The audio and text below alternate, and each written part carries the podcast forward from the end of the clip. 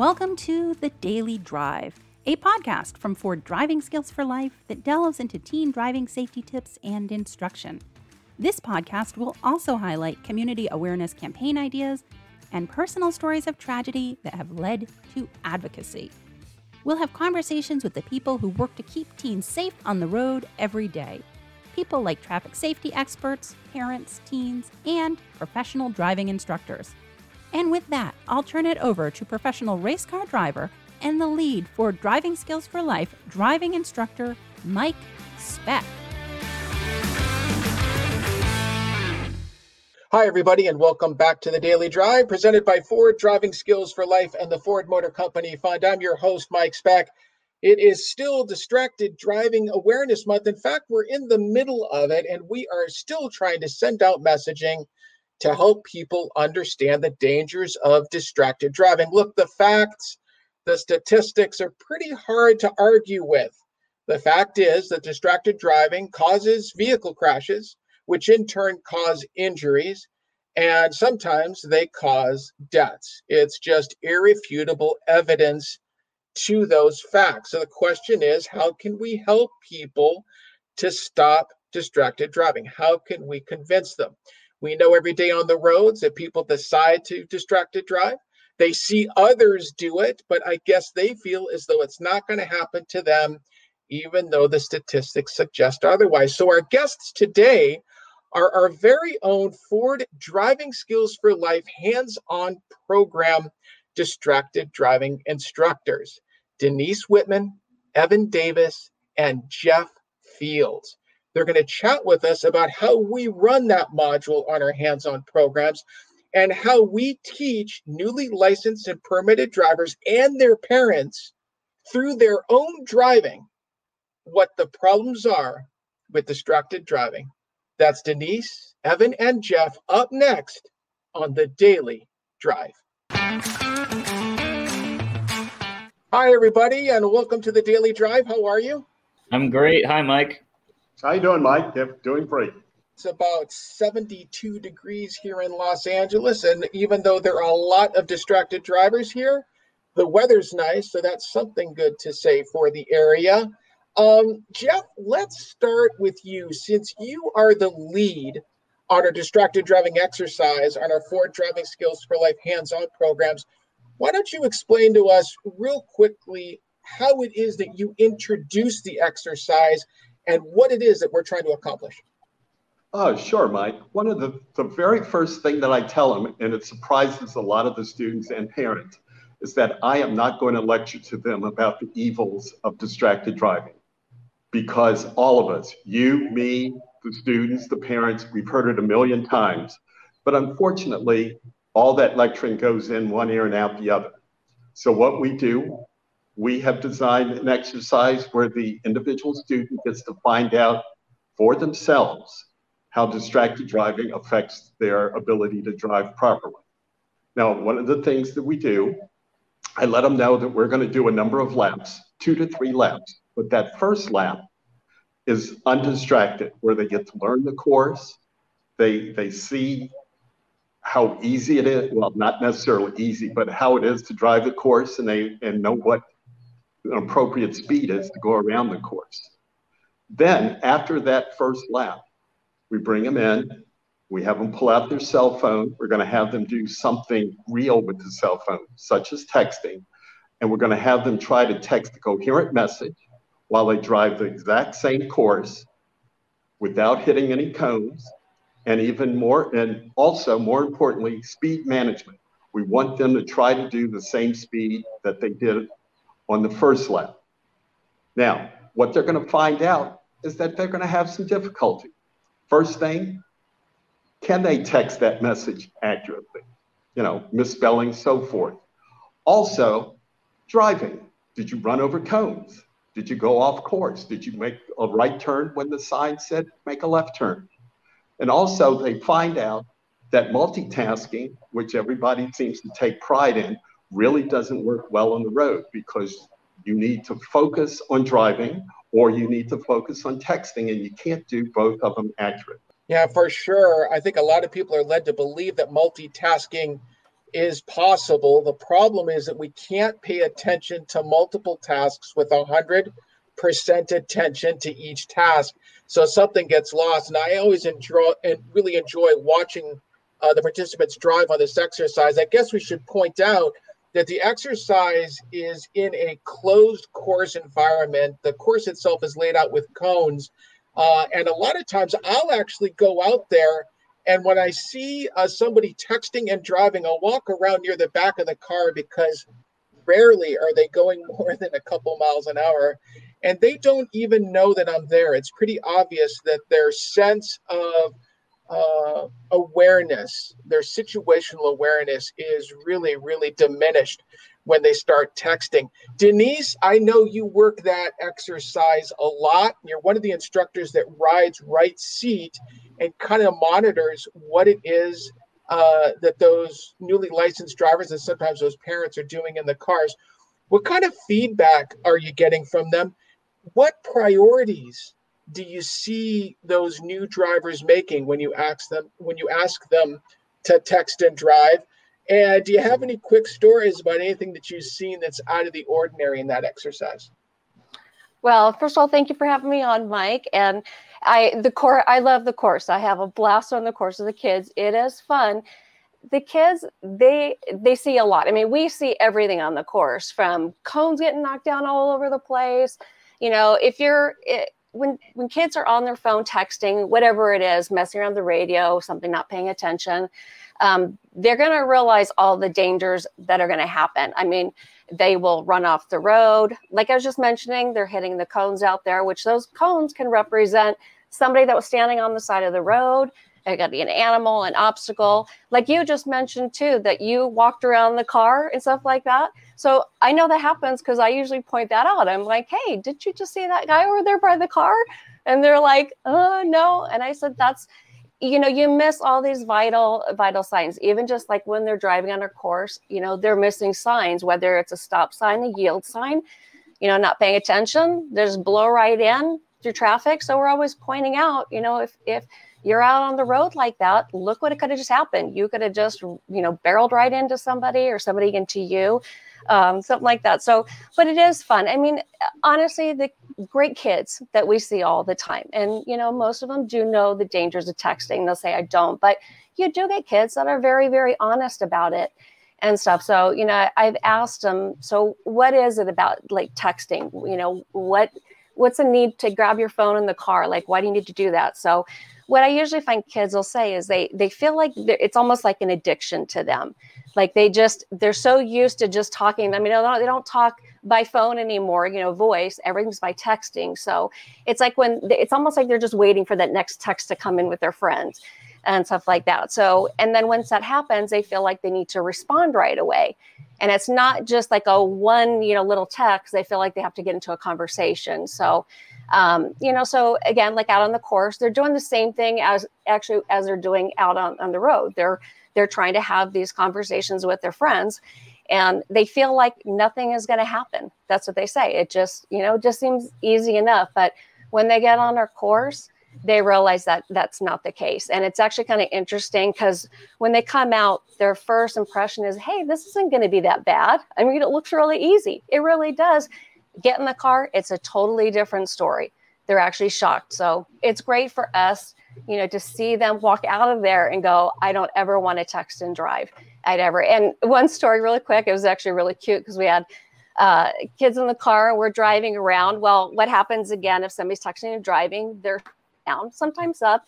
So one kid just slowed down and he's so busy on his phone, just bump it up, and he just started driving right off the course and stuff. So it was about maybe like 20 feet out, depending on how much runoff room and stuff. So I finally stopped him and stuff. But you know, we the kids laugh in the car. We have a good time when they run over cones because it is funny. But in that moment, when that kid ran off the course like that, it got so quiet in the car because it was. I mean, you look at it and you're like, wait, is this kid ever going to stop and stop? And you see that. You, I mean, that was just a perfect example. I didn't have to say anything. The kids could see it all right there. Yeah, that's probably pretty powerful messaging. I notice that you use the word fun a lot. And I think it's important for people watching to understand that we do use an element of fun in our programs because fun is just an incredibly powerful conduit to the brain. Teens are more likely to engage when we make some of the elements of this fun. But as Denise just pointed out, when her particular participant left the course, everybody got quiet in the car. I think because they realize that these mistakes can happen. And when they happen, they also realize that the messaging is serious. It may be delivered in a fun fashion, but the end messaging is serious. We are trying to positively influence driver behavior away from texting and driving. Evan, I've got a question for you toward the end, but I want to circle back with Jeff here real quick. Um, Jeff, distracted driving is not just a mind thing. I mean, we know it has a lot to do with the mind, but in in our distracted driving module, we also show uh, that there's some physical impairment when people are trying to text and drive. Can you speak to those elements? Sure, Mike. There, there are some physical things, such as the very simple thing of just keeping your eyes on the road and looking down the road. And a lot of times, I will I bring this up in the in the class that uh, the National Highway Safety Transit Administration had done a study of American drivers on how long they take their eyes off the road to read an incoming text message. 4.9 seconds. While we're sitting here talking, that's not a lot of time. But if you're doing 60 miles an hour, you basically have traveled 10 feet short of a football field and a half without seeing anything down the road next to you, anything associated with driving. You're driving blind. And I drive that point home because, of course, most teenagers know how long a football field is. So it gets that point uh, across also. And that when they're texting or even goofing off with their friends in the car, playing around with the stereo, their, their full attention is not on driving. And they're all aware that things can happen on the road in a split second, but they won't know about it if they're goofing off in the car. And one of the favorite things that I get a kick out of until they come across something on the course is a lot of them think it's cool to drive one handed. All right, you're driving one handed, you've got the phone in the other hand. Sometimes they find out, oh my goodness, I'm going off course, like Denise was speaking about. Do I drop the phone and accurately try to correct my course? Or do I do it one handed and now the car is swaying back and forth? They see that and they learn that they do need their two hands to them at all times. And also, speed management. They've seen it, we see it. A lot of times, the minute they pick up the phone, a lot of people will slow down. I've seen it myself 60 miles an hour on the highway near my house, car slows down to 35. And on some occasions, some people will actually speed up. And, but either way, the driver does not know what they're doing because they're engaged with the phone. And all of those things are very important uh, to show them and for them to experience at eight, nine miles an hour on our course versus 35, 45 miles an hour on the way to school every day. Yeah, it, it sure does seem that way. And you can see from the outside many times when a driver is trying to negotiate a tighter corner on the course, you'll actually see them get kind of their hands get bound up on the wheel. They literally uh, cannot add enough steering input soon enough to get the car to change direction soon enough to stay on on the course. So there's definitely that physical impairment with the eyes and not being able to move your hands around, and obviously the mental impairment. Uh, Evan, you've heard us mention several times now that this course is available uh, for teens and their parents. So it's newly licensed drivers and their parents, and we try to reach out to parents because even though a lot of parents don't believe it, they are the number one influencing factor on their teens' driving behavior. Can you speak to that? Can you give us some messaging from the distracted driving module that's good for parents? Yeah, Mike, absolutely. Um, so, one of the things about kids that's really interesting and most of you parents probably already know this. You see this every day from you know the time that they're a toddler. Is they're like silly putty you know when you can take your silly putty and rub it on the newspaper and you get an exact copy. Um, so the say the things that you say and you do influence their development from the beginning. And the same thing's true with driving. They actually have found that as soon as the child seat gets flipped around and they can see what you're doing, they're already starting to pick up some of your driving habits even you know as toddlers and small children. So it's really really important that you have good driving habits that you're going to be you know imprinting on them. Um, you know, and especially once they become teenagers, you know, and now they're they're really starting to pay more attention, especially once they're starting to learn how to drive because they're getting their cues from you. So, you know, the things that you do are going to directly influence them. And this isn't just, you know, necessarily driving skills. This can be things like road rage. This can be things distracted driving. Um, so building strong habits as a parent is going to be one of the number one things that you can do to help your kids be safe on the road. And with that, you know, it can be really, really tough because, especially if you've been driving for many years, you've built these habits over time, and it's very difficult to break habits that we've set for ourselves.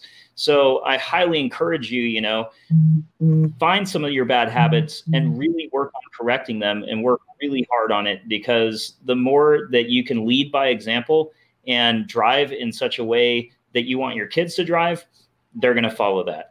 Yeah, that is some powerfully good advice, Evan. There is no doubt that kids are going to emulate uh, their parents' behavior. The other thing that we many times say to parents, and this doesn't just apply to distracted driving, but driving in general, is to stay engaged in the process of teaching your teen how to drive even after they get their license. I mean, learning how to drive is an evolutionary process. It takes time to develop all of that. Listen, I want to thank all three of you for being on the program. I am greatly anticipating the next time that we all get to work together on a hands on program. Uh, and I'm sure we're going to recall this interview the first time that we do the distracted driving exercise. Thanks again for taking some time out of your day and explaining how our distracted driving program works on the Ford Driving Skills for Life program. See you, everybody. Bye-bye. All right, everybody. So uh, that was a great discussion on uh, distracted driving. Again, uh, you know, Jeff kind of made a good point. Trying to lecture about it many times simply it doesn't work. I mean, people know that it's wrong to text and drive, but they still decide to do it. And that's why programs like the Ford Driving Skills for Life hands on programs are so critical to helping your team to become a better driver. Why? Because we we show what happens by example. We can show them through their own driving on our programs what will take place. The Ford Driving Skills for Life program and the Daily Drive are all free of charge. We provide this education through Ford's philanthropic arm, the Ford Motor Company Fund. Coming up in the next couple of weeks, we're going to have some more distracted driving messaging just to help you to understand what the dangers are. Ultimately, look, you have to make the decision on your own as to what you're going to do. All that we ask is that you make that decision with some level of education behind it. Understand the risks. And I think if you really do understand the risks of distracted driving, you will most likely decide not to drive distracted. This is Mike Speck for the Daily Drive, signing off. Stay safe, stay healthy, and we'll see you back here the next time. Thanks for tuning in to this episode of The Daily Drive presented by Ford Driving Skills for Life. If you'd like to follow us on social media, you can find us on Facebook at Ford Driving Skills for Life and on Instagram and Twitter at Ford DSFL. You can find a video version of this podcast on our Facebook page or on YouTube. We hope you'll tune in again to this podcast for news you can use to keep teen drivers safe on the road.